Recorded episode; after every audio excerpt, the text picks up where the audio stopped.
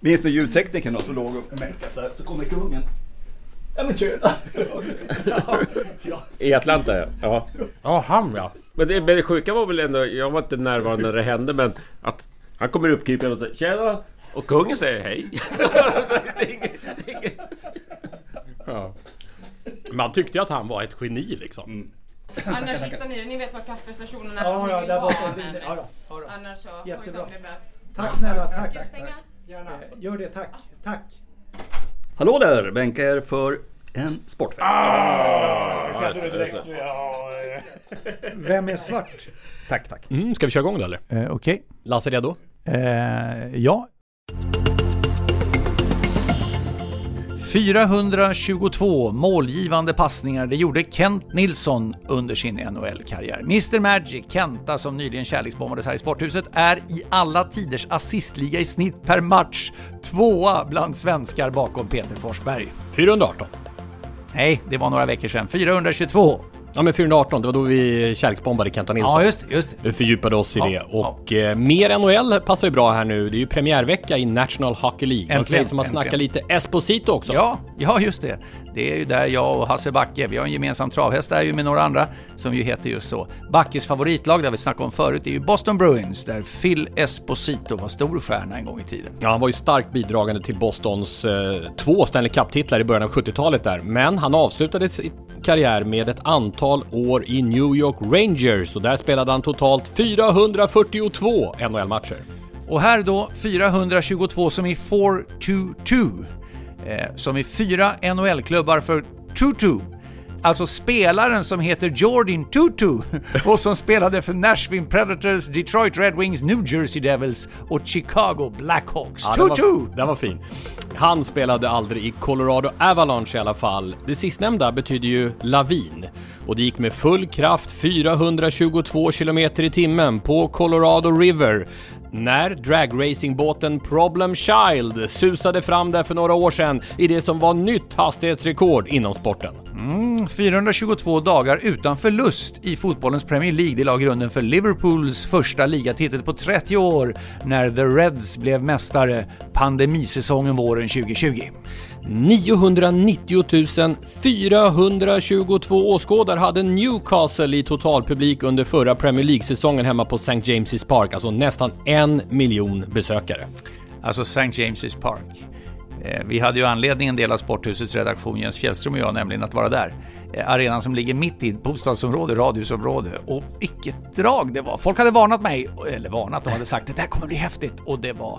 Jag kan prata länge om det, men, men det återkommer vi till för vi har mer att snacka om i veckans avsnitt av Sporthuset ja. Avsnitt 422 Med Lasse Granqvist. och Tommy Åström.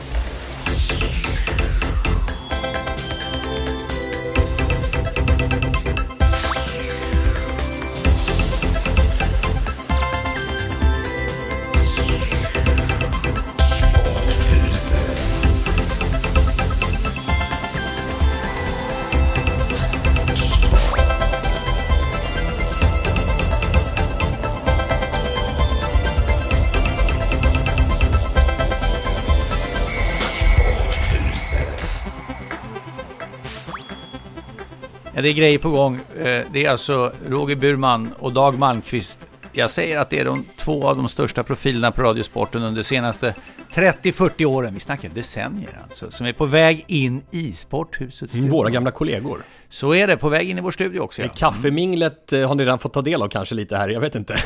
Det fortsätter i alla fall här utanför på Clarion Sign där vi sitter in till Norra Bantorget, Stockholms mest mingelvänliga hotell. Är det det kanske? Jag ser i alla fall hotellchefen där ute. Hotelldirektör, det är han faktiskt. David Wiklund tillsammans med, med Roger och Dagge. Så vi får rigga mickarna här nu. Det blir anekdotbonanza även i sporthuset om en stund. Men innan vi kopplar in Roger och Dagge eh, så låt oss eh, ta några aktuella ämnen, du och jag bara. Ja, vi kör en runda och jag skulle vilja inleda med en miljard kronor till Rasmus Dahlin.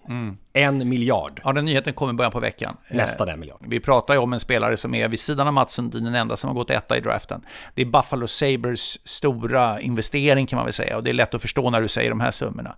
Eh, han, har ju, han har ju tuffat på i NHL, men Buffalo är ju bara för dåligt liksom. De går ju aldrig till slutspel. Men 12 år i rad utan slutspel. Det är otroligt. ju. 12. Han skriver ett åttaårskontrakt, men ungefär 10 miljoner svenska kronor i månaden under den här tiden. Det är enormt mycket pengar, det är vansinnigt mycket pengar, det är sjukt mycket pengar. Men i grund och botten är det också en, en tydlighet ifrån Buffalo Sabres. På den här marknaden är det ju så att de skriver långa kontrakt och betalar mycket pengar för dem de tror på, så kallade franchise players. En klubb är en franchise, en satsning eh, i en stad och det är ju det Buffalos signalvärde är till Rasmus Dahlin. Och vi eh, är glada, vi som följer svensk ishockey, att vi har möjligheten via våra kollegor på Viaplay, via Niklas Ide och Erik Granqvist inte minst, att få följa hans framfart i Buffalo.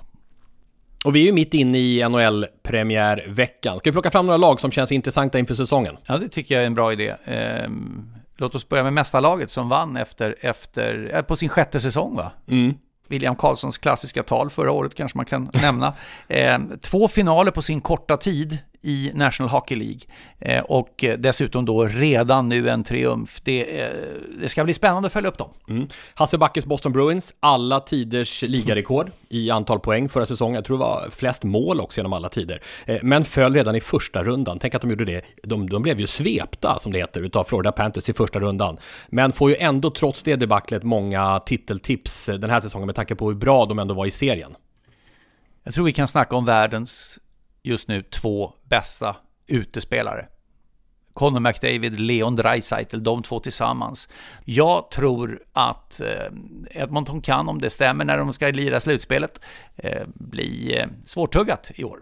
Tänk att Connor McDavid gjorde över 150 poäng ja. förra säsongen. Vi går tillbaka till 90-talet och Mario Lemieux, eller Mario Lemieux, ja. för att hitta ja. sådana siffror. Och sen får man väl aldrig, eller vad säger du Lasse, glömma Tampa trots allt. Nej. De var ju i tre raka finaler med Victor Hedman i spetsen. Tampa Bay under ledning av kapten Steve Stamkos, det, det är ju ett eh, profilstarkt lag. Måste, det måste vi bara göra också, nämna Connor Bedard. Han som lirar juniorhockey med HV71. Gick etta i draften. Enormt uppskriven, enorma förväntningar. Premiären, han levererade en poäng, men svarar ju för ett spel som gör att hockeyexpertisen lyfter på ögonbrynen och säger oh, he's good. Han är bra va? Eh, den största grejen var kanske ändå att han var tvungen att vända tillbaka till omklädningsrummet när han skulle lira, för han glömde klubban där inne. Så lite nervös var han, men eh, vi pratar världsstjärna i så unga år. Läckert, läckert, läckert. Mm. Eh, och en annan grej som man kan notera, det är ju eh, ditt besök. Vi, det, vi snackar om en ganska unik situation i svensk idrott som har uppstått. Du dök upp i P1, eh, och det är ju inte vilket program som helst. Studio 1 är ju ett av de högst ansedda samhällsprogrammen som svensk eh, etermedia har. Och där dök du upp i fredags.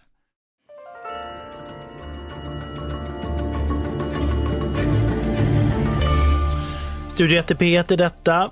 Så ska det handla om beskedet som kom strax innan vi gick in i studion här. Karl-Erik Nilsson, ordförande i Riksidrottsförbundet, lämnar sin post. Han är ju också vice ordförande i det europeiska fotbollsförbundet Uefa där han har röstat för att släppa in ryska landslag i ungdomsturneringarna.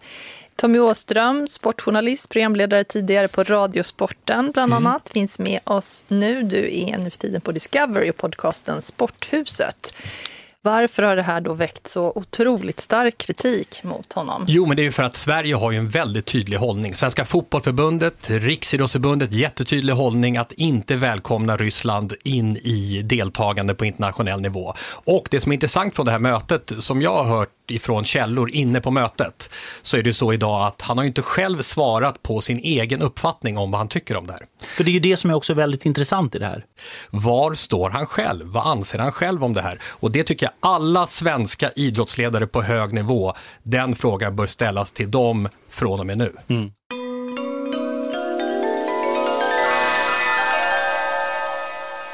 Eh, det här var ju Studio 1, eh, Sveriges Radio P1 i, i eh, fredags. Eh, det som hände här i början på den här veckan var att Uefas exekutivkommitté fattade beslut om att det blir inget deltagande för ryska landslag i alla fall. Och skälet till det var att, att eh, många länder vägrade möta Ryssland, så det skulle inte gå att genomföra de här U17-mästerskapen som det handlade om. Så det var skälet att man ändrade sig. Eh, man kan ju då få bilden av att Karl-Erik Nilssons så att säga, försvar stämmer mm. och att det låg mycket i det han sa. Det var inget faktiskt beslut. det är inte en korrekt bild. Därför att det är precis som du säger i det här inslaget. Det är två saker som gör att Karl-Erik Nilsson inte kan kvarstå som ordförande för Riksidrottsförbundet. Därför att han har en linje mot Sverige och den samlade svenska idrottens uppfattning. Det ena är att han inte tydligt säger att han eh, säger nej till ryskt tävlingsdeltagande oavsett ålder. Och det andra är att han flackade med blicken och hans sanningsskapande var besynnerlig. Eh, när han försökte under helgen eh, hoppa som på heta stenar för att hitta en förklaringsmodell. Och det framkom väl också i granskningen ifrån den här Sky Sports-journalisten att han var snarare drivande i att eh, rösta igenom ryskt det finns, det finns en podd med eh, nyss nämnde journalist från Sky Sports, ett par till, som handlar om internationell fotboll. Och där går de faktiskt igenom att eh, enligt uppgift från mötet på Uefa Eh, initiala mötet på Uefa när den här diskussionen uppkom så var det ordföranden Alexander Cheferin från Slovenien som sa att han eh, föreslog och tyckte att eh, ryska ungdomslandslag skulle släppas in i tävlingsverksamheten. Efter honom yttrade sig i exakt samma riktning med exakt samma innehåll eh, Karl-Erik Nilsson. Så Karl-Erik Nilsson slutar som ordförande i Riksidrottsförbundet och vi får se då, men troligtvis så är han väl kvar mandattiden ut när det gäller Europeiska fotbollförbundet och exekutivkommittén där. Vad händer i RF nu?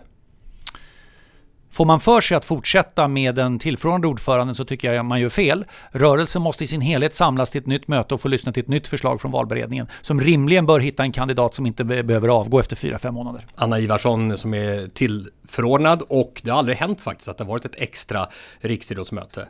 Men när det är fotbollen då, apropå Karl-Erik Nilsson och svensk landslagsfotboll som har ett kritiskt läge just nu, så sen vi eh, hade vårt förra avsnitt, Janne Andersson eh, slutar som förbundskapten i och med att Sverige inte går till EM-slutspelet eh, nästa sommar. Det kan vi slå fast nu mer eller mindre. Sverige spelar mot Belgien på bortaplan på måndag, måste vinna den matchen, annars är laget definitivt, annars är Sverige definitivt borta ifrån EM. Men även om de skulle vinna den där matchen, vilket skulle vara sensationellt, så blir det väldigt svårt.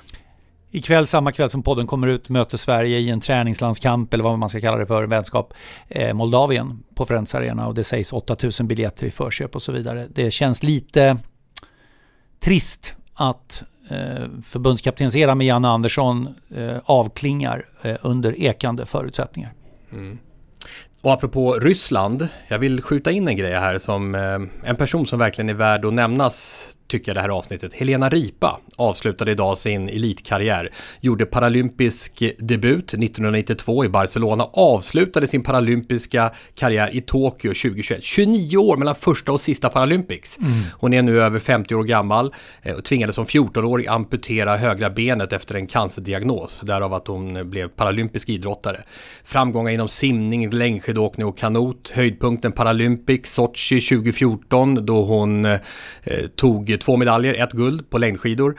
Men hon sa också bra, för det är ju så, det har ju kanske gått lite under radarn. Den internationella paralympiska kommittén röstade ju igenom att Ryssland och Belarus ska få vara med i Paris nästa sommar. RIPA reagerade, jag tycker det är fruktansvärt, de har inte där att göra. Det måste vara hemskt för en ukrainsk idrottare som tvingas stå på samma prispall som en rysk. Mm. Alltid eh, starka ord. Eh, lätt att ställa sig bakom om man inte tillhör den yttersta pampeliten. Jag tänker på Uefa-presidenten Schäffrin, jag tänker på IOK-presidenten eh, Bach. Eh, och du nämner paralympiska kommittén här, den internationella. Det är eh, anmärkningsvärt hur de jobbar och strävar efter att komma med lösningar som inte aktiva eller en hel del av de idrottande nationerna gillar. Det vankas av och där ute. Dags att öppna gästdörren. Ja, det måste vi. Men du, jag, jag, jag gillade, du skickade ut på dina sociala medier. Eh, du, när du var programledare för Radiosport och så Sportextra så lirade du ofta Beach Boys och då påannonserade mm. du dem med Och nu bejublade Beach Boys. Det var det kul tycker jag, när du skickade fram en, en eh, bild på eh, beachvolleykillarna eh, Åman Helvig och skrev bejublade Beach Boys. Det tycker jag var kul. Alltså, hur går det för dem? Vi träffade dem förra veckan, avsnitt 421. Härligt Om vi vill ha uppsnacket. Det och det är som att vi fortfarande är inne i uppsnacket för att det har varit gruppspel och det blev en formalitet för dem. De vann ja. samtliga tre. 2-0, 2-0, 2-0. Ja. Eh, tappade inte ett enda set, det har sett bra ut. Nu 16-delsfinal denna onsdag kväll, ja. dagen innan podden kommer ut. Möter en sån här lucky loser. Lucky loser. Ja, ja. Det är något återkval av någon variant. Ja, precis. Och det, den, det bör de ju vinna ja. utan att ta ut för mycket förskott. Sen är det då åttondelsfinal torsdag, kvartsfinal fredag, förhoppningsvis semifinal lördag och final, kanske mot Norge på söndag. Och det gäller att vara i topp mentalt och fysiskt längs hela den här resan du berättar om. Det ska bli mycket spännande att följa. Och vi följer upp det förstås eh, nästa vecka. Ja, självklart. Everyone knows therapy is great for solving problems, but getting therapy has its own problems too, like finding the right therapist, fitting into their schedule, and of course, the cost. Well, BetterHelp can solve those problems. It's totally online and built around your schedule. It's surprisingly affordable too. Connect with a credentialed therapist by phone, video, or online chat, all from the comfort of your home. Visit betterhelp.com to learn more and save 10% on your first month. That's BetterHelp, H E L P. Mother's Day is around the corner. Find the perfect gift for the mom in your life with a stunning piece of jewelry from Blue Nile. From timeless pearls to dazzling gemstones, Blue Nile has something she'll adore. Need it fast? Most items can ship overnight. Plus, enjoy guaranteed free shipping and returns. Don't miss our special Mother's Day deals. Save big on the season's most beautiful trends. For a limited time, get up to 50% off by going to BlueNile.com. That's BlueNile.com.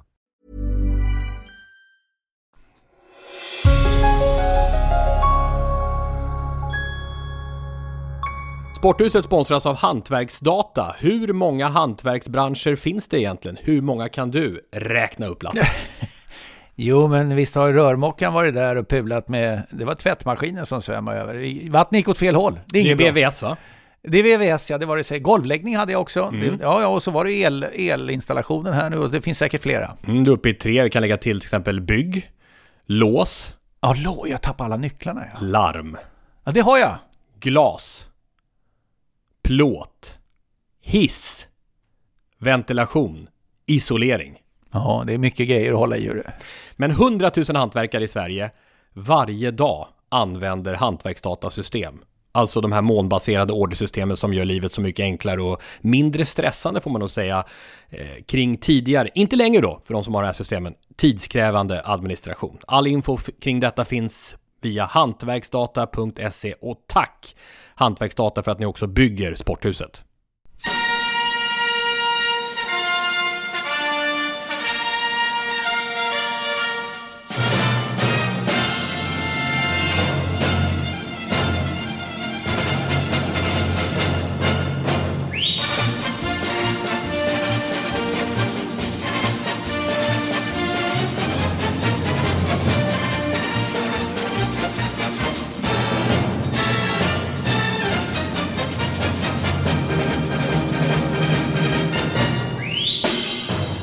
Hallå där! Bänka er för en sportfest. Ja, vanligtvis i Sveriges Radio P4 och Sportextra. Idag kör vi i Sporthuset. Och idag går vi på djupet med hur man egentligen gör ett Sportextra i radio. Det är ett unikt programkoncept som har funnits sedan början av 60-talet. Alltså målgingen, överlämningarna till arenorna och så den klassiska signaturen, den som rullar här. Mucho gusto, mycket nöje.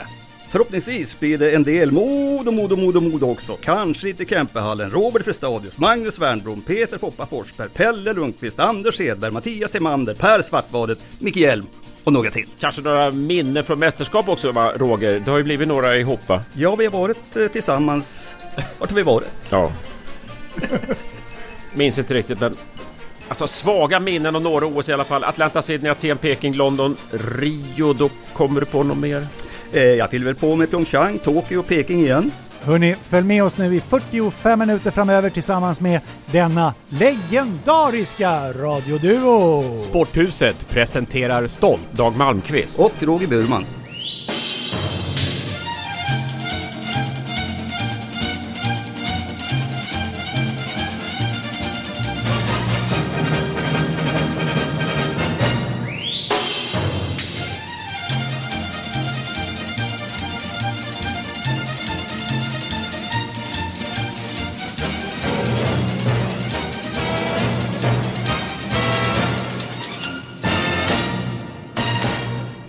Ja men vilken eh, nostalgistart Lasse. Eh, Jag såg på dig jo, att du njöt. Jo, men det, det, nu, nu, tror, nu, tror, nu tror alla att det var därför att vi pratar om Dagge och Roger här. Men det är ju faktiskt också så att den här signaturen är kanske inte bara Europas utan världens bästa. Därför att du blir i själ och hjärta glad. Men Dagge Malmqvist, eh, som ju jag har förmånen att vara utsänd på x antal eh, världsmästerskap, Europamästerskap i fotboll med, tillsammans, sida vid sida. Dagge har ju tagit över eh, skidvärlden tänkte jag säga, tillsammans med Torgny Mogren. Vi saknar inte Åke Strömer och Assa Rönnlund så mycket. det har varit briljant. Eh, kommer ju med en teknisk bakgrund. Eh, jag vet att Hasse Backe, vår kompis i Sporthuset, kommer ihåg Dagge från Radio Kronoberg-tiden. Eh, så det var någonting som, som, som Ska plussade. han få prata lite själv också? Nej, ja, välkommen Dagge. Tack. Jag tror inte Roger att det finns någon programledare för Sportextra och då har ändå vi som är närvarande här varit med om några stycken sådana program. Men det finns ingen som skapar så mycket berättarglädje som du gör som programledare. Alltså att få alla som är med att tycka att det här är förbannat skoj. Där är du, när vi andra körde var det ju oftast lite tuffare tag va? Vet, vet vad det är Lasse? Vet vad det är Lasse? Mysigt. Mysigt ja! Mysigt. Det är Roger Mysigt Burman, välkommen! Tack så mycket, tack så mycket. Ja men ska vi... Jobbar ni på Radiosporten fortfarande eller inte? För liksom hela, hela, hela idén med att prata med er nu är ju liksom att, att, titta tillbaka på enorma karriärer som ni båda haft och båda har gått i pension. Men ändå så tycker jag då och då att det trillar in eh, rösten i etern alltså. Jag mm. mötte ju dig på fotboll häromdagen bara. Ja, men eh, jag får göra några matcher då och då och jag har sagt att eh, jag kan åka på det där inte Stockholmsderby, inte VM och landskamper och sånt. Men mm. de här som Radiosporten ändå ska bevaka men kanske ingen annan just har lust att åka på just den dagen. De kan jag ta. Just det, och du då Roger? Känner ni Roger Burman rätt så sa han så här någon gång i våras. Eh, hela juli, inga som helst problem. Det blev fyra och fem helger och 14 kvällar. Tack! Var det så? På pricken. Men alltså när de ringer och frågar Roger kan du tänka dig att jobba, då har du redan börjat springa dit? Absolut, inga problem. Men alltså ni har formellt sett gått i pension från era anställningar? Jajamän. Ja. För mig blir det så starkt också det här för när jag satte min, eh, mina fötter på Radiosporten första gången 1994 så var det just samtidigt som att du Roger kom tillbaka från en liten utflykt till Storstadsradion som det hette då. Som var ett eh, projekt 93-94. Eh, och sen kom du tillbaka då som en rutinerad, ja då var du 40 och jag var 20 eller något sånt där. Och nu, ja då får ni räkna själva vad vi kan vara nu. Det var alltså 1994. Ja. Det låter som jag fyller 70 nästa gång då eller? Vi ja. behöver inte hålla på och fördjupa oss för mycket i det. Kan det vara 50 på mig kanske? Ja, oj, oj, oj, det kan inte vara sant. jag har ju faktiskt varit chef på Radiosporten under en mycket kort period så jag kan ju alla Låt oss inte tala om den perioden. det glömmer vi bort.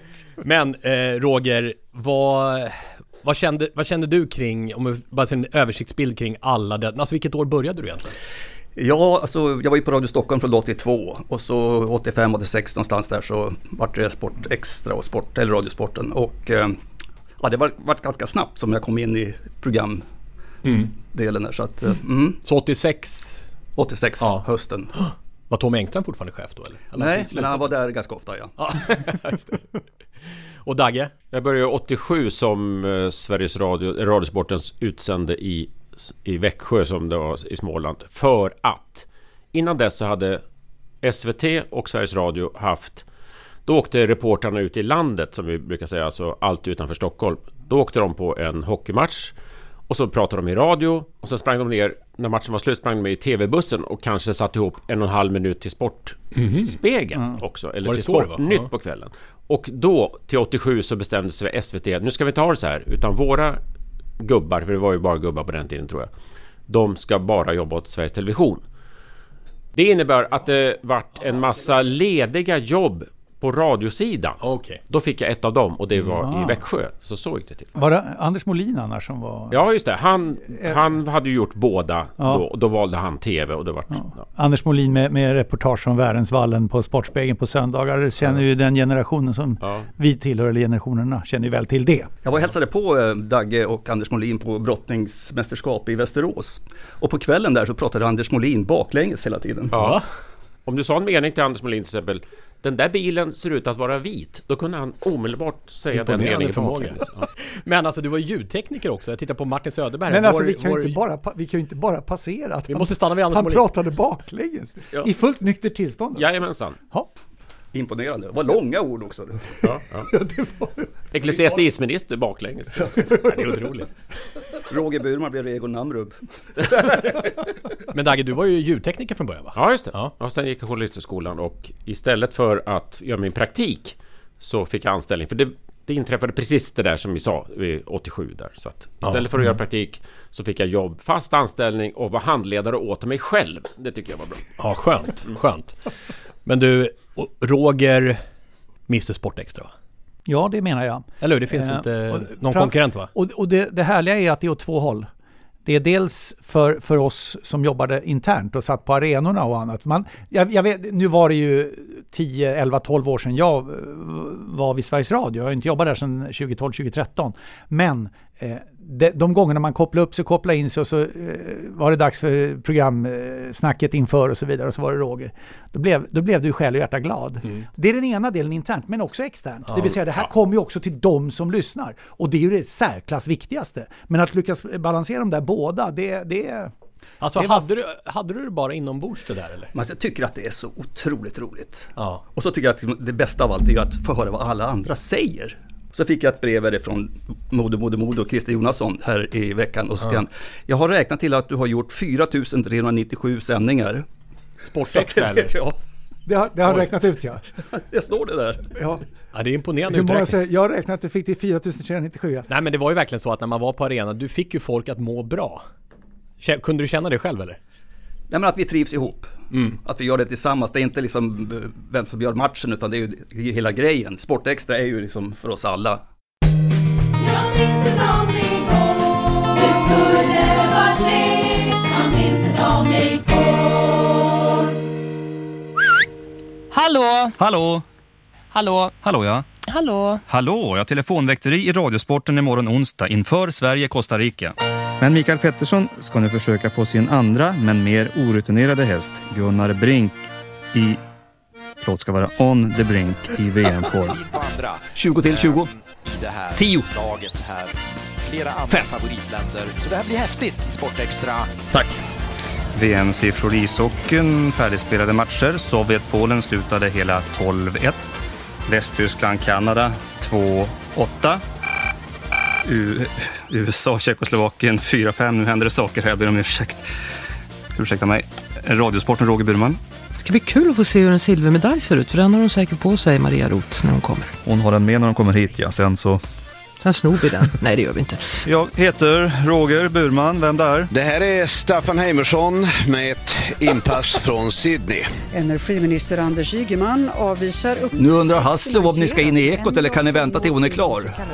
Vi berättar då från eh, studion i stan. Studion i stan, ja det är samma stad som Globen finns i Stockholm nämligen. Tillbaka till Robert.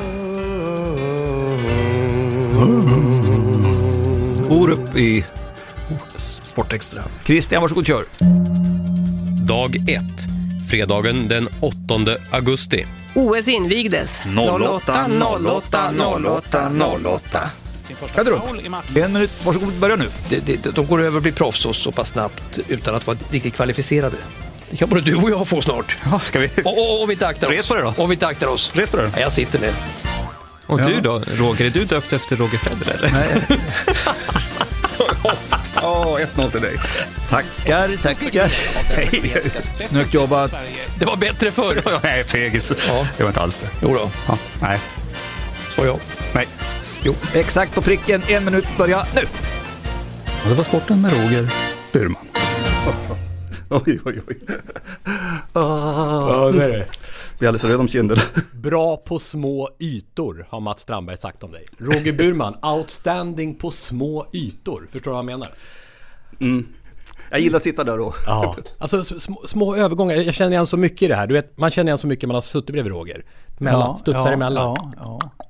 Snabba, Men korta det, puckar. det, det är härligt där när, när eh, Ekot har börjat sända och man ropar in att det har blivit mål eller ett 5 mot 3 läge eller något sånt där i Ängelholm. Och då säger ska vi ropa upp? Men var det som hade det? Marianne Haslov, Men ska ja, vi ja. ropa upp Marianne Haslov? Och benen runda lite snabbt och släppa in ett par powerplay-skott. Stackars Ekot. Men sporten styr. Vad säger du Dagge när du hör allt det här Ja, ja men det, det, han är ju mästare på det. Få saker är ju, är ju som, som när Roger sitter som programledare och det har blivit olympiska framgångar. Och någon seglare tror jag som vann guld eller något annat. Och, och vi delar ju ofta på programledarskapet under olympiska Kan det vara spel under några OS. Ja, var det Fredrik Lööf? Fredrik Lööf. Och när jag Ja. blev förtjust i Fredrik Lööfs mamma eller? Ja, exakt! Och eh, OS-guld alltså till eh, Fredrik Lööf och Max Salminen. Hej mamma Lööf! Ja, hejsan sporten! ja, det är fantastiskt. Och den lille går omkring och spelar munspel. Ja, jag hör det. Kan man få en låt där också eller? Eh, Ska du, ska du spela en lite för farbror?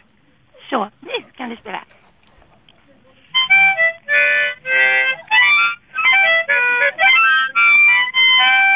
Ja, det, Det vart var en liten salut. Det vart ett OS-guld till du. Ja, du. Ja, det var roligt att prata med dig. Ja, men detsamma, detsamma. Ja, ja. Då hörs vi i Rio om fyra år då, eller? Du, nej, du är tokig. Ja. Jo, jag är tokig, jag vet. Men det, ja, det får vara sådär. Det... Ja, men... Den är helt, den är helt, Ja. den är helt magisk. Ja. Och grejen Ja. var att det, det var sån förtjusning i att det var Roger som hade framgången där med att det blev... För att jag hade nog inte riktigt på samma sätt uppburit de starka känslorna för Fredrik Lööfs mamma kanske. Men vi, jag kommer ihåg, vi satt ju i kontrollrummet några stycken där under olympiska spelet och fullständigt bara, det var ju fullständigt lysande och så jublade va. Över, och också den här viljan av att göra något mer utav det. Det, det är allvar, det är underhållning, det är liksom, den där är, den, den är skarp alltså. Mm. Men du har aldrig, alltså, det har varit programledarskapet framförallt, reporter, det finns många härliga reportage, men inte så mycket referera, eller? Nej, jag har väl... Nej, jag trivs bäst in, in Ja. i Studio 14. Studio 14. Men du har varit på några och refererat några Modomatcher? Jo, det har jag, jag, har gjort, jag har gjort. Och så, eh, mitt stora genombrott var ju eh, för kanske fyra fem år sedan, då hade jag inte varit ute på 8-10 år. Så då, gnä, då gnällde jag och sa, jag vill göra matcher. Och så åker jag till Hovet, ska göra hockey, fick hjälp av tekniker som rattade in allting. Och så när Djurgården kommer in så ser jag att det, de har flammor på tröjnumren. Ja, de där var svåra att se. Det Ja, kommer jag jag såg ihåg. ut ett Ja. nummer. Åh, Det är ångest. Gode gud, ta mig härifrån. Nej, men Ja. så, och, Det är ångest. Det Ja, ja, det var, ja, det var så fruktansvärt Ja, man är helt jobbigt. beroende av numren. Ja men det är klart, och jag, menar, jag kan ju inte bara chansa heller. Och så är det någon på pressläktare som vänder sig om. Och, Micke till Challe. så efter det så kände jag att nej men nu, det får vara det där. Ja, men Studio 14, det är ju din borg. Det heter ju eh, Sportstudion. Ja, Bur- från- Burmans borg. Ja, från början var det kanske någon annan studio. Studio 8 ja. Ja, okej. Mm. Ja, Studio 17 var det ju. Det har varit Ja, funnits flera. ja, Ja. Men Dagge, du kommer inte undan heller en liten resumé och då handlar det mer om referat. Alltså hur många sporter har du gjort egentligen? Jag försöker reda ut det där. Alltså hur många sporter har du refererat? Burman har ju sina timmar där på Sportextra, men ge mig antalet sporter nu. Ja, det vet jag inte, men det jag inte har gjort Det är lätt att räkna ut det. referat är simning, backhoppning. Resten har du gjort. Ja, snudd på. Häst, hästhoppning. Ja. Däremot trav, men inte hästhoppning. Men vilken bredd! Var kom bredden ifrån? Ja, men när man var då, när jag anställdes och var i Småland, då fick man ju åka, alla de som inte jobbar i Stockholm fick ju åka på det som var inom regionen, alltså inom bilavstånd. Mm. Om det, alltifrån bandy till vad det nu kan ha varit. Liksom. Och där Du var, dans ju, till exempel. ja, du var ju tvungen att vara, vara, vara, kunnig på mycket. Mm. Och inte orolig för att ta dig an de där Hur många av er har gjort undervattensrugby? Nej, den har man. Har vi kärleksbombat undervattensrugby? Ja, det säkert. Ja, det har vi säkert gjort. Ja. Pers och till Johansson. Va- Nej, hur- då låter det så här. Då, då satt man ju på botten med någon luftslang. Och sen hade, fanns det en mick i den här cyklopet eller vad man ska kalla det för. Så ungefär så här låter det. Han kommer att simma här. Fram mot korgen. Ja, där- Han bråkar lite men... Ja, ja, där är det nog mål. Ungefär så. Nog mål. Det är då du Roger säger fortsätt, fortsätt. Ja. På Vi kommando. hittar lite grann ur Radiosportens arkiv här. Kommer här.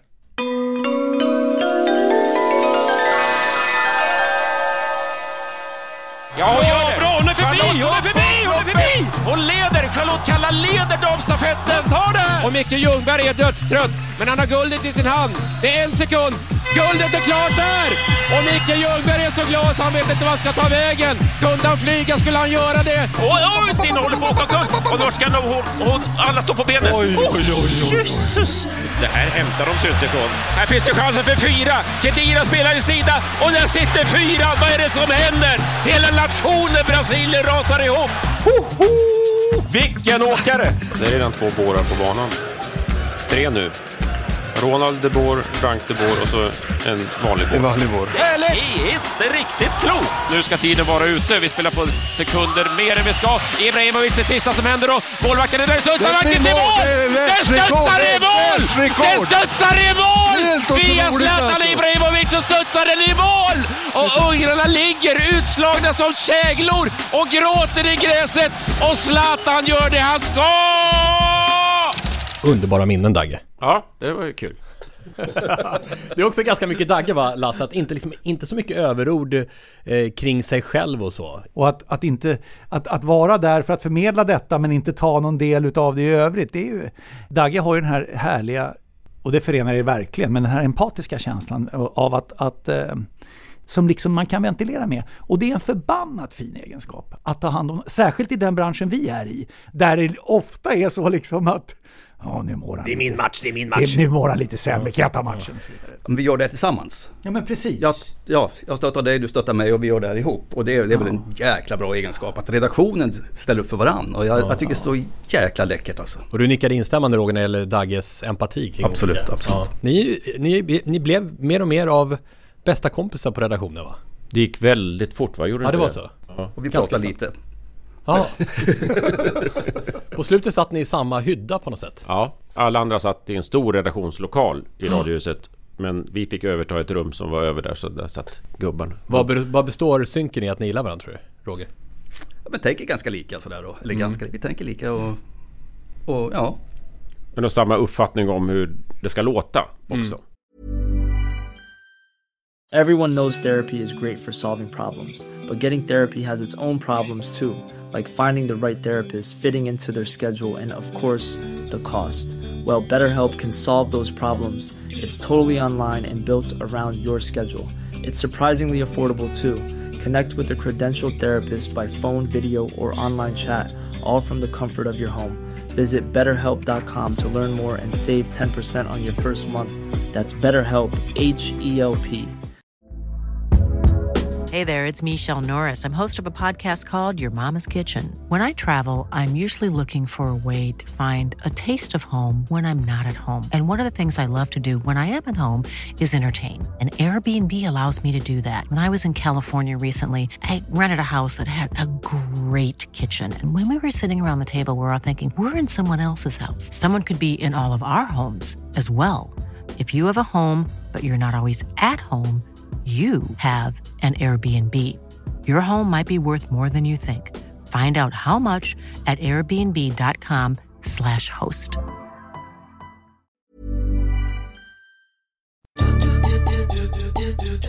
Sporthuset 422.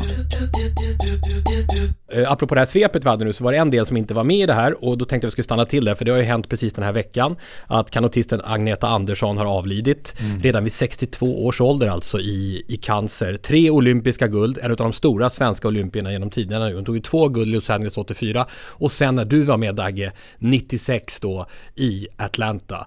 Du ska få ge din bild av Agneta men först vill vi såklart lyssna på hur det lät när hon vann det där OS-guldet.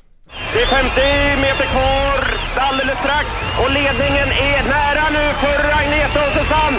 Och de är uppe i täten och det kan faktiskt bli guld. Jag tror att de kommer att klara det. Ja, de kommer att klara det! De kommer att ta guld! Guld! Det är underbart! Vilket fantastiskt lopp, Tom Krantz! Vilket fantastiskt lopp! Ja, det är underbart. Jag har aldrig sett något liknande detta. De kom så fruktansvärt på slutet. Vilken kraft de sista 150 meterna! Ja, det var skönt att se. Oj, oj, oj. Mm. Susanne Gunnarsson och Agneta Andersson vinner olympisk guld till Sverige i Atlanta 1996 och som du var inne på Tommy, Agneta Andersson vann ju också, eh, var del utav, av vinnande eh, dubbla olympiska guldmedaljer 1984. Eh, du kommenterade det här loppet 96 Dagge, hur, hur minns du Agneta Andersson? Hon var bra att ha att göra med som reporter mot idrottare. Jätte, jättelätt. Eh, Det var ju stökigt dock åren innan 96 eftersom Mm. 84 i Los Angeles så vann hon ju guld i singel, alltså K1 500 meter och ihop med Anna Olsson K2 500 meter. Men sen så när det kom till OS 92 i Barcelona då eh, pallade hon inte med Anna utan med Susanne Gunnarsson istället i K2. Och då tog de silver. Det var på vippen att de slog tyskorna där också. Vilket de fick göra sen 96. Men efter 92 så blev det ju en schism mellan Susanne och Anna eftersom Susannes dåvarande man eh, började, sägs det, lägga sig i hur de skulle lägga upp träning och det tyckte Agneta och Anna inte om och det vart eh, offentligt bråk kan man säga. Men så lyckades då förbundskaptenen som så småningom var Kalle Sundqvist som hade för övrigt tagit medalj också OS 92 som aktiv. Få tjejerna på något magiskt sätt att acceptera fast om de hatar ju ett starkt ord men de tyckte verkligen inte om varandra. Mm. De satt, han fick dem att sätta sig i samma... För han säger de här två är de, det är de bästa. Men, men alltså Agneta Andersson, du pratar om OS här i, i olika olika spel då. Men alltså från 84 till 96 är det ju ändå några år. Ja. Mm. Att, att kunna hålla sig i den absolut yttersta världseliten för att vinna olympiskt guld då med 12 års mellanrum, det är ju sagolikt. Ja, hon hade två gånger på vägen fram till 96 som ju blev hennes sista eh, olympiska spel att eh, lägga av men ändå ändrat sig så småningom. Och sju medaljer, är inte det? Eh, tre, det vart ju två guld i Los Angeles och ett brons och så vart det silver och brons i Barcelona. Det blir fem och så vart det guld där och brons igen i Atlanta. Ja, just det, i K4. Ja, just just det. Mm. Men... det. Eh, och bragdguldet också. 96. Ja, 96 ja, Mm. till båda. Just det. Det var ju en diskussion 1984 eh, när det gäller Agneta Andersson. Och, Ja. eh, och, eh, Eftersom då var ju kanoten, eh, alltså hennes två guld, det var ju de enda gulden Sverige tog i Ja. Los Angeles. Det var ju bara Mm. kanoten Ja, det var ett motigt. OS så sett ja. Men då gick alltså Svenska Dagbladets guldmedalj som det heter eh, till Gunde Svan för 1984 för dubbla olympiska guld i, i Sarajevo. Mm. Som Då gick ju vinter och sommar samma år. Det- så var det på den tiden, ja. Jajamän. Men eh, vad rankar du henne i, du som är en verklig, verkligen kan kanot i den svenska kanothistorien? Nu får den bara så här pang på. Och måste väl vara två efter Gert Fredriksson då? Ja, Sannolikt. då är det stort. Ja. Mm. Då är det stort. 62 år gammal alltså bara och det var en kort tids sjukdom som det Ja. hette från familjens sida. Verkligen Eh, och det var ju cancer då ja. Eh, som som, eh, som tog hennes liv. Om vi hänger kvar vid det lite jobbiga spåret men samtidigt mäktiga min främsta minnesbild kring det du har gjort Dagge, det, det handlar ju om Sydney 2000. Ni, ni vet vad jag tänker på? Micke. Ja. Vad, vad Micke Ljungberg, alltså det... Eh, med tanke på det som hände fyra år senare. Mm. Vi kan väl höra på hur det lät när han vann eh, OS i Sydney. Och det är mindre än 30 sekunder kvar nu. Det är 2-1 och Sveriges fjärde guld är på gång. Det är ju på gång, Micke Ljungberg. Det är dödsslut. Ukraina försöker göra en ansats till dykningen på livet, men orkar inte det. Jag tror Ukraina inser att det här är klippt. Det är 15 sekunder kvar från ett svenskt OS-guld. Ska det gå vägen de 15 sekunderna? Båda brottarna är helt körda. De orkar knappt stå på benen. Det är fem sekunder kvar av matchen nu! Och Micke Ljungberg är dödstrött, men han har guldet i sin hand. Det är en sekund. Guldet är klart där!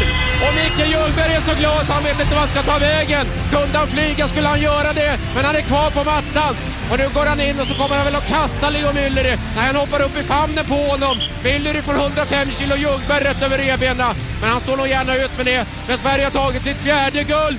Sitt fjärde guld detta OS och det är Micke Ja, jag får rysningar. Ja, det är Ja. otroligt. Och eh, ja, men hela den dagen går ju inte att slå liksom, så att eh, det finns ju någonting att berätta efter guldet också. Jo, VM året innan Mm. eh, i Aten, eller Pireus, så jag hade hår på den tiden. Inte så mycket, men ändå sparat. Så jag hade en sån här hårtofs Ja. bak, ganska lång, en decimeter.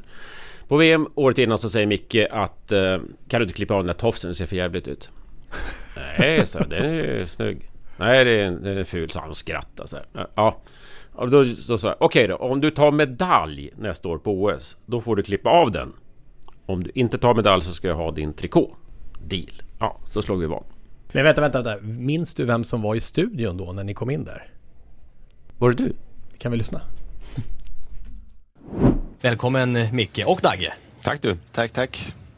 Och stort grattis till dig även från mig. Tankarna så här när det har gått eh, någon timme efteråt. Ja, man har väl fått lugna ner sig lite grann och eh, druckit lite champagne och fått lite mat i magen så att eh, det känns rätt så skönt just nu. Ska vi se här. Se. Ja. Det här har vi väntat på länge. Tjoff! Kom igen då. Där kommer han. Den är seg. Där kommer han. I ett napp så var den borta. Ja. Okej, tack så mycket för att du kom hit Ja, Micke Ljungberg. tack själv, tack tack, själv. tack. Jag var egentligen friidrottskommentator men jag, jag hoppade in vid ett par programledare pass och hade då turen att få vara med om det här. Det känns så stort efteråt med tanke på allt som händer senare att få, få vara med där mitt i, i, allt det där. Det var ju enormt alltså. Några mästerskap. Så det vart ju Micke eh, så småningom efter aktiva karriären expertkommentator åt Sveriges Television så var vi på ett EM i brottning i Haparanda. Då hade han sparat den här tofsen. Nej.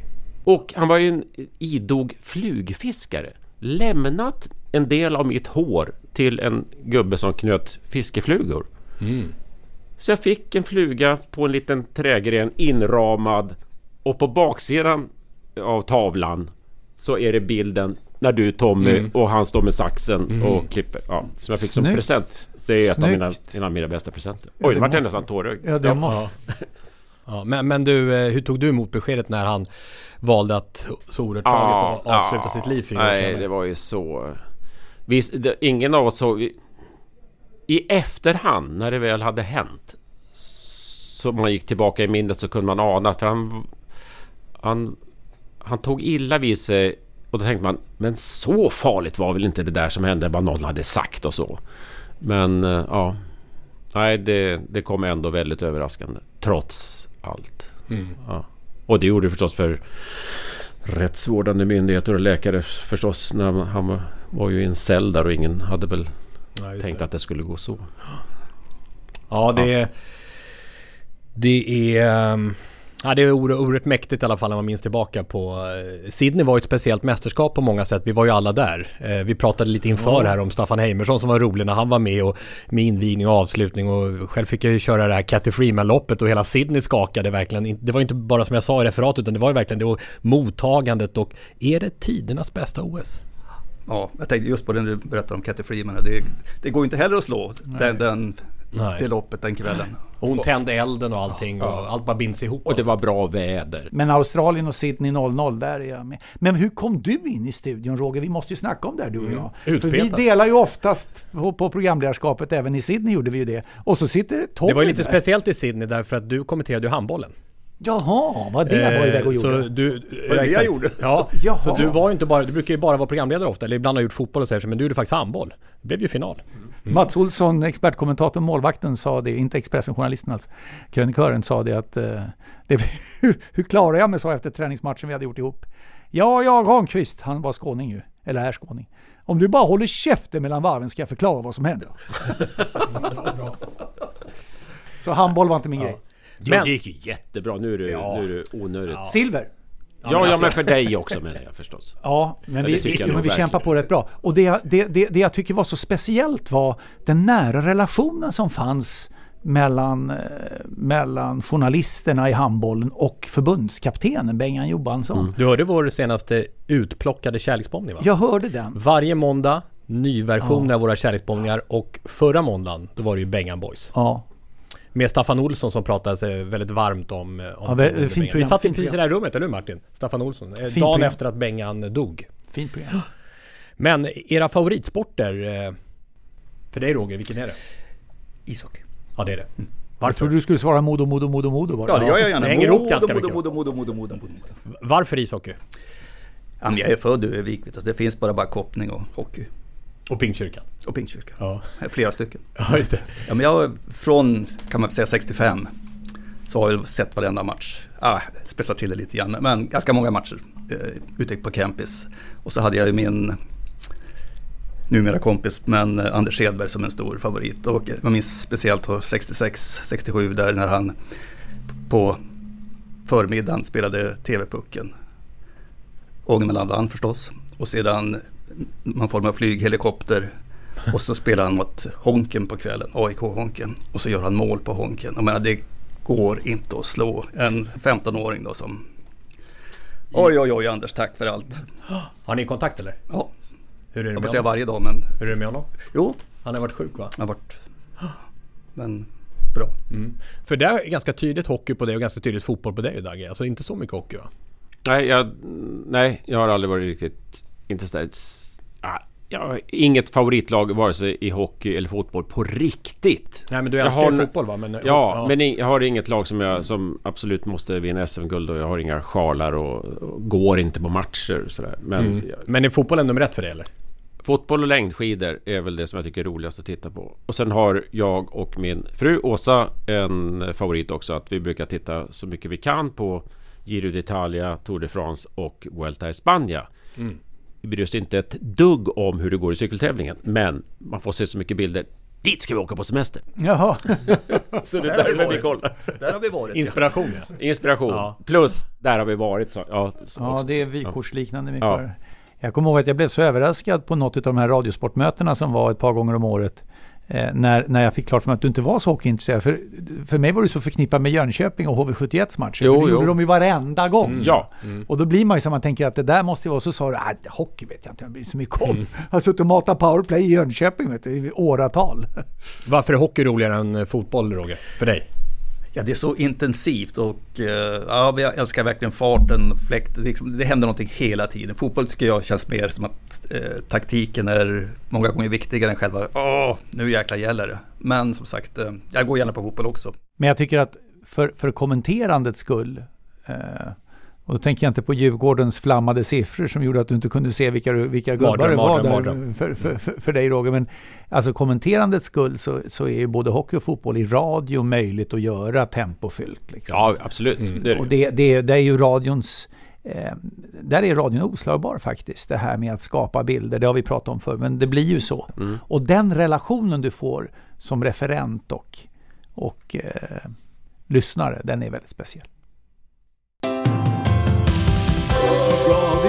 kärleksbomba Nu ska vi kärleksbomba Nu ska vi kärleksbomba Ja, vi ska kärleksbomba Kärleksbomba Kärleksbomba Kärleksbomba idag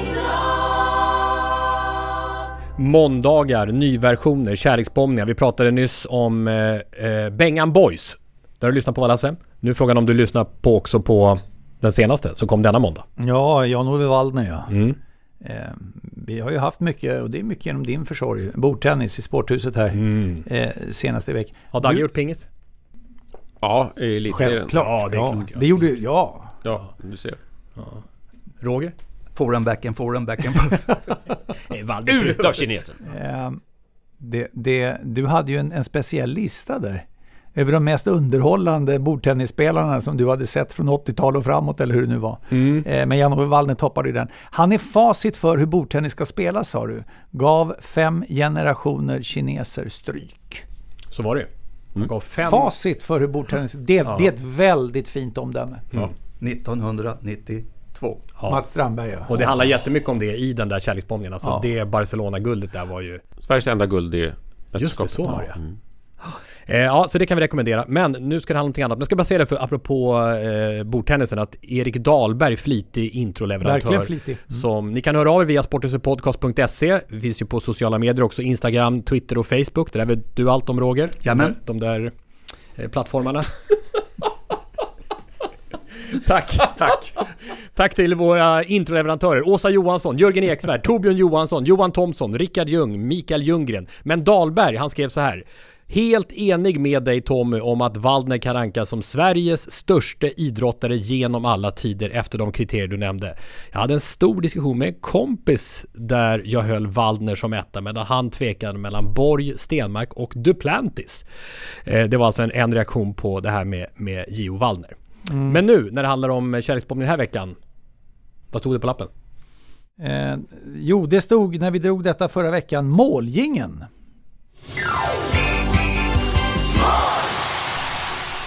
Ja, den där har du skjutit iväg några gånger Roger va? Det har jag gjort ja. ja, det ja. Den är ju hur bra som helst och det är så himla häftigt att få trycka på den. Jag har fått några brev någon gång så här, att använder den inte för ofta men jag tycker precis tvärtom. Det, det finns inget bättre. Ja, men det börjar bli vid mål ändå när man använder den. Det håller jag med om. Och apropå det, så är det faktiskt inte alltid så det har skett. För lyssna på det här. När du är synsk! Du är synsk!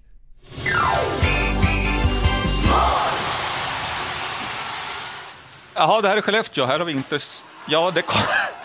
Ni måste ju, du måste vara synsk, Roger, för det hade inte blivit någon mål när du sköt signalen, men nu kom det ett mål från Djurgården helt plötsligt. Oj, det här var lite obehagligt. Det, det, det står 1-1 nu. Berätta vad det står Eh, istället. Ja, ja Skellefteå-Djurgården står 1-1. Jag vet det. William Eklund, jag, jag försöker eh, samla mig här. Jag tänkte, vad händer, varför ska jag få ordet? Men det, det förstår jag ju nu, 1-1. Och det är eh, Alexander Holtz som ger pucken till, en öppnande passning ska vi säga, till William Eklund som kvitterar till 1-1 med knappt fyra minuter kvar av första perioden och det var Eklunds sjätte fullträff denna säsong. 1-1 Skellefteå-Djurgården. Ja, jag, jag kan det här hörru. Ja, jag vet. Okej.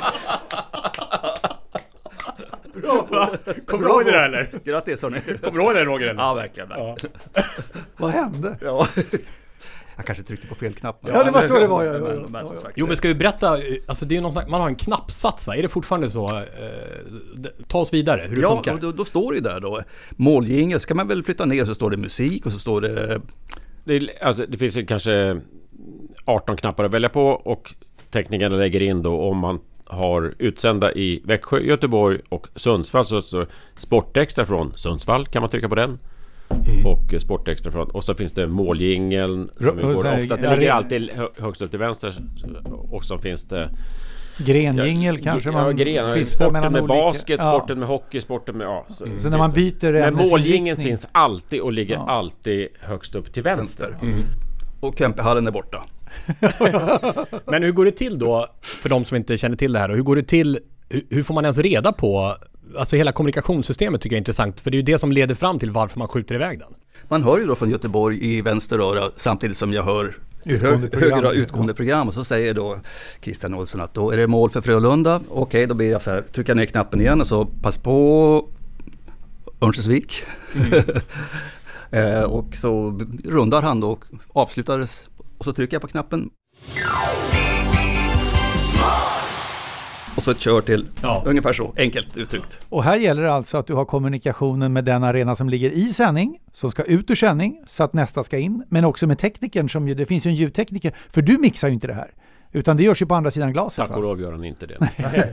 Men däremot det som är helt unikt skulle jag säga med Sportextra, både i radio och tv, det är ju att programledaren är sin egen producent.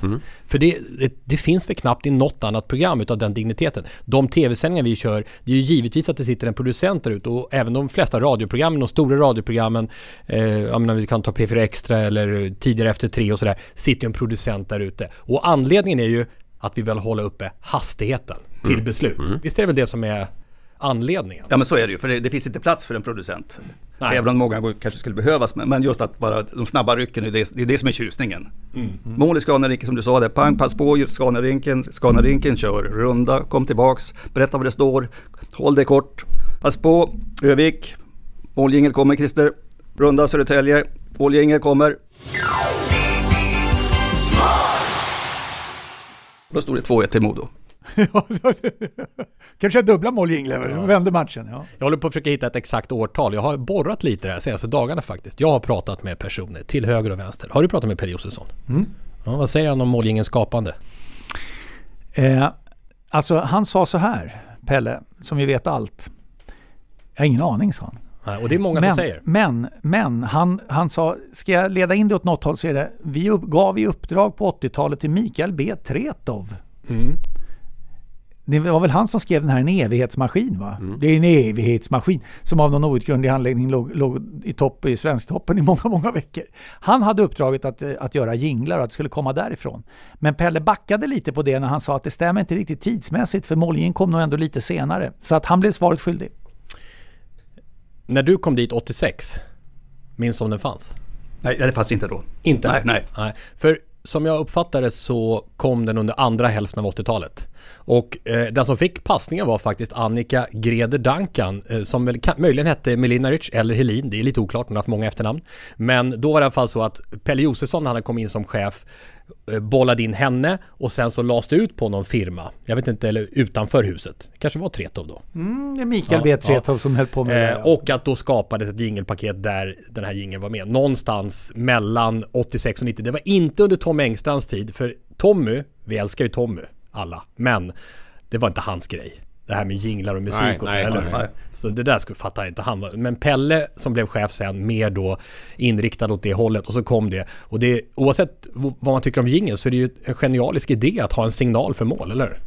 Och det, det, det, är, det- det är det verkligen. Och vi som...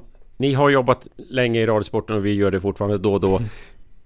Jag slits med det här att jag tycker det är roligare att släppa in en arena som börjar referera här kommer AIK bla bla bla bla bla och så, så får referenten och då och skjuter och det är mål! Det tycker jag. Men jag tror att lyssnarna lika gärna eller kanske till och med hellre vill höra Mm. gingen för att få dem Är det mitt lag som har gjort mål? Exakt. För halva grejen som programledare, man vill ju som du säger pricka stället där det blir mål. Ja. Det är därför när de ropar 5 mot 3, då går man, om det är 5 mot 3 i hockey på ena Ja. arenan och så 5 mot 4 på andra, då går man till 5 mot 3. Ja.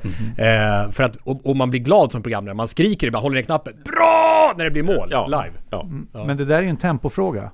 Visst. Därför att när du ligger inne, när du släpper till en arena som refererar och där det skapar chanser, och framförallt i ishockey mycket lättare på det. Alltså hur många hörnor har inte sänts ut i Sveriges Radio ifrån en allsvensk fotbollsmatch utan att det hänt ett skit va? Därför att man tänker Ja. nu har vi chansen, nu har vi Ja, chansen. ja. Men det blir Vet du tempo hur ofta det blir mål på hörna i fotboll? Nej. Eh, Det måste vara enstaka, det är 0,2 procent kanske. Alltså hur många hörnor krävs för ett mål? 20. 35. Alltså inte så mycket. fall. Skulle du säga 35? Så, så, att- så, att, så, att det så vi har gjort fel i alla år som har gått dit. Men, men det blir ju tempo i sändningen när du kommer till en arena som har pågående spel. Och det vill du ju ha, du vill ju ha tempo. Och när du då får mål i sändning så lyfter ju hela eh, lyssningsbilden utav det. Mm. En måljingel gör ju att du ska tillbaka och berätta vad som nyligen hände. Mm. Vad är viktigt när man kommer in efter målgingen? Som reporter ute på fältet. Vad, hur bör man göra? Det var- Papp, papp, papp. Peter Sundqvist hade lite special. Det var precis det Roger sa så bra till Peter Sundqvist i det exempel vi hörde här förut Mm. när William Eklund gjorde mål för Djurgården utan att, ja du, Roger körde ut ingen i, i men du sa, tala om vad det står. det, där, det var bara att det gick ut i sändning nu, annars är det alltid det du trycker på knappen. Så bara arenan hör och säger, vad står det? Öster Om mål mot Gais, Dagge. Papp, papp, papp. Mål. Öster har nu gjort mål mot Gais. Alltså är det 1-1 i matchen här och vi har kommit fyra minuter in i den andra halvleken och det var en hörn. Exakt. Jag har en bättre variant. Och den är ju en sång som jag och Dagge har skrivit. Vilka spelar och vad står det? Döp, Ja.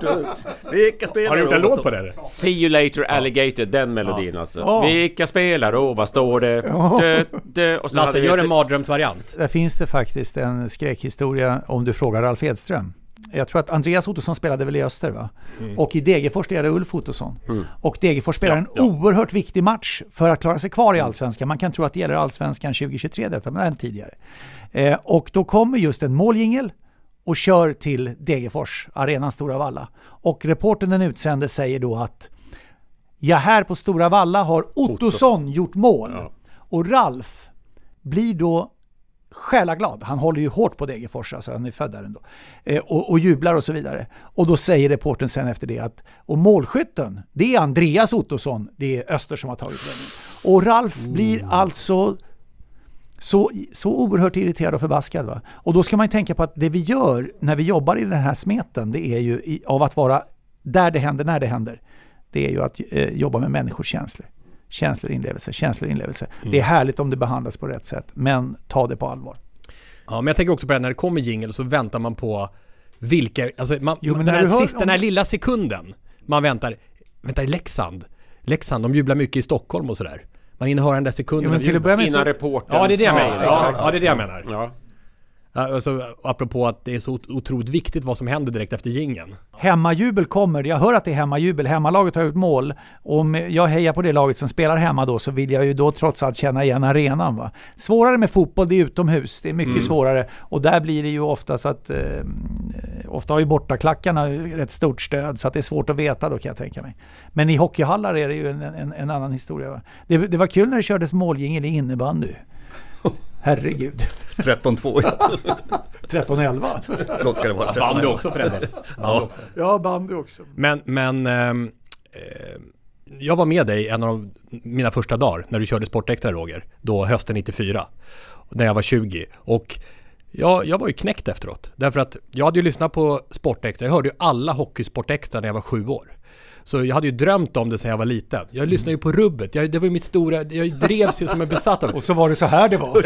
och sen körde du det här programmet och jag tänkte så här. Det är omöjligt. Jag kommer aldrig kunna göra det. Det är för svårt. Ja, ja, just det framstod Ja. som så svårt.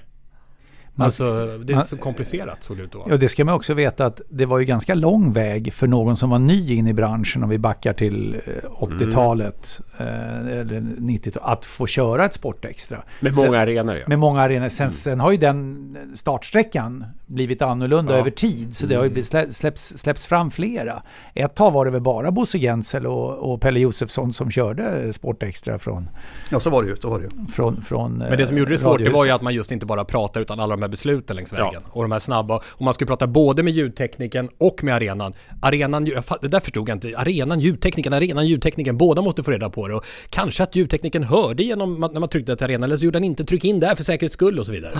Eller hur? Och det blir ju aldrig fel. Det är, ja, det är helt otroligt. Ja, det är så sällan det blir fel. Det är... Men ljudteknikerna är ju fantastiska. Ja, nu har vi ju som verkligen. Otroligt. eh, Otroligt. och har många som jobbar att det är ett litet gäng. Ja. Och de lär sig vartefter. Artister. Ja. Och de, nu behöver man nästan aldrig trycka på knappen så att ljudteknikerna hör. För de Nej. lyssnar ändå. Så de, Och tycka att det är roligt. Ja. Att verkligen vara på helspänn en, en hel... Ja. ja, du vet ju. Men Martin, eh, har vi missat något? Du som inte har varit med, är det något du undrar mer? Nej, men att man skulle vilja kolla. Ja, häng med någon gång. Va, har du, du, du har aldrig varit uppe? Ja, men Nej. Jesus, det, det klart ska måste det. vi lösa. Ja, vi löser det. Eller hur? Bara du tar med dig två bärs. Och förresten Lasse, du sa så här att det, det tar ganska lång tid att komma in i jobbet. Var inte du med första dagen på jobbet? Första augusti 87 ja, det var ju du och jag. Berätta mer Roger, vad hände? Alltså Roger och jag vill jag ju med en gång säga medan Roger andas in har ju olika, olika bilder av detta men, men Rogers gäller. Ja, 87. Och då var det så här att eh, Lasse kommer in säger tjena tjena jag kan det här. Eh, och, ja men varsågod. Eh, Vänta nu, du är alltså, är alltså 20 år va? 19-20 år? Första augusti 87. 19 år. Och då, eh, men säg vad, vad ska du sitta där bara och lyssna för? Kom in och dra tyska ligan. Så Lasse kommer in och så säger han då Bayern München mot Schalke 04. Och då säger jag, så leder Schalke med 4-0. Nej. Åt det hållet någonting va? Det var då Björn Fagerlind var så arg efteråt va? Att, att eh, du hade fått chansen. Han var skogstokig. Fullständigt galen var han på Redaktionssekreterare. måndag. Han var, han var arg på Roger Han var arg på Roger. Ja, Han ska, Men släpp, så- släpp inte in några sådana här fjunisar i fortsättningen. Men så rätt jag hade. Ja faktiskt. Ja. Du, du, du har ett öga för talanger. Men det är så, det är ju så vansinnigt mycket Roger Burman över det Mm. också. Nämligen att här har vi haft en kille som har gått som veckopraktikant med Lasse Kink då varit på Mm. Solvalla och någon AIK-match och vad det var. Eh, och så är han här den här lördagen för att se hur det ska gå till. Kan man få läsa tyska ligor? Det stämmer, jag sa verkligen Schalke 04. Men eh, humor tycker jag är någonting som eh, verkligen eh, ni båda har ju stått för enormt mycket underhållande humor och inte konstlat, inte letat utan och apropå just det här och, och, och snack, just snacka med barn också. Där, där, där är ju du perfekt Roger. Du, har har du gjort en mål någon gång? Ja, flera gånger. Berätta om ett mål som du har gjort. Ja, jag fick en pass av Arvid Nyberg och så, så gjorde jag mål. Jaha, ja, hur, hur, hur kom passet då? Var det Arvid som... Ja, ja, han kom vid kanten och så stod jag mitt framför mål och så passade han in och så sköt jag. Är du rightare eller kör du left? Right. Åh, ja men det är lurigt. Vi- Visst är de lite lurigare då som är rightare? Nej, Inte? nej. Är det, jaha, ja, ja, ja. Det trodde jag. För Lasse Gunnar, vår kommentator, brukar säga att rightare de är svåra. Vet du, men, men eh, det är ganska enkelt alltså. Ja, Ja, kära Lasse Gunnar. Tack. Eller så bra tomträff va? Jag fångade upp Arvid där. Han, då blev han ju lite tydligare här, målskytten, att berätta att han var på kanten. Ja. Musikern Johnny Cash har fått en spindel uppkallad efter sig. Det är en ny spindelart som hittats nära Folsom Prison i Kalifornien och vars fullvuxna hannar är helsvarta. Och det har fått forskarna att ge den namnet Afonopelma Johnny Cashi. Mer nyheter finns på sverigesradio.se. Sådär ja. Tal om spindlar, är det något nätrassel någonstans? Nätrassel, jo det var ju det i Karlstad. Här är Mats Fagerström.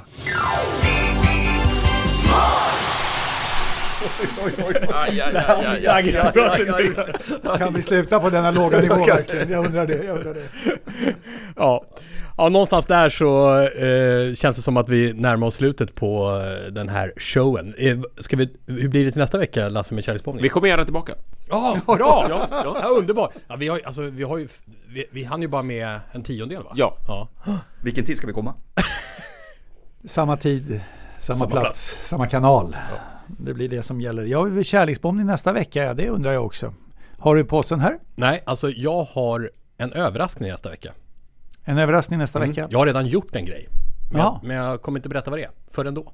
Ja, ja, då blir det en överraskning. Ja, så att det blir eh, en kärleksbombning nästa vecka, men vi drar ingenting för den är redan gjord den här. Jaha. Jag gjorde den i samband med ett evenemang här i veckan. Ja, ja, spännande. Mm. Spännande. Det ser vi fram emot. Eh, vi ser fram emot det. Eh, och vi ser fram emot att få stifta bekantskap med herrarna ytterligare vid något tillfälle. Ja, det var så trevligt. När våra vägar korsas. Den här stunden har varit en höjdare. Nej, det är verkligen Om- från hjärtat. om- Verkligen, och om våra lyssnare tycker samma sak, det återstår att höra. Annars kan de väl lyssna på Sportextra då och då. Ja, men det känns ju som att eh, Dagge var... Vi brukar sluta med en supportersång. Eh, kopplad till idrott. Men det finns ju bara ett sätt att sluta ett sånt här program på med tanke på den där eh, redaktör Burman va? Och att Roger får beställa avslutningslåt. Självklart. Så vi, vi tackar för idag och hörs igen nästa vecka. Roy! Roy Orbison, vilken låt vill du ha? Pretty Woman. Då kör vi. Tack för idag. Hej då! Här kommer den. Tack Roger Dagge. Vi hörs igen nästa vecka. Tack så mycket. Tackar. Hej då. Hej.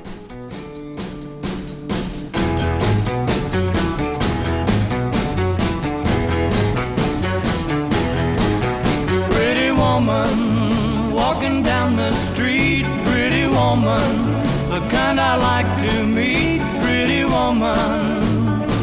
I don't believe you, you're not the truth.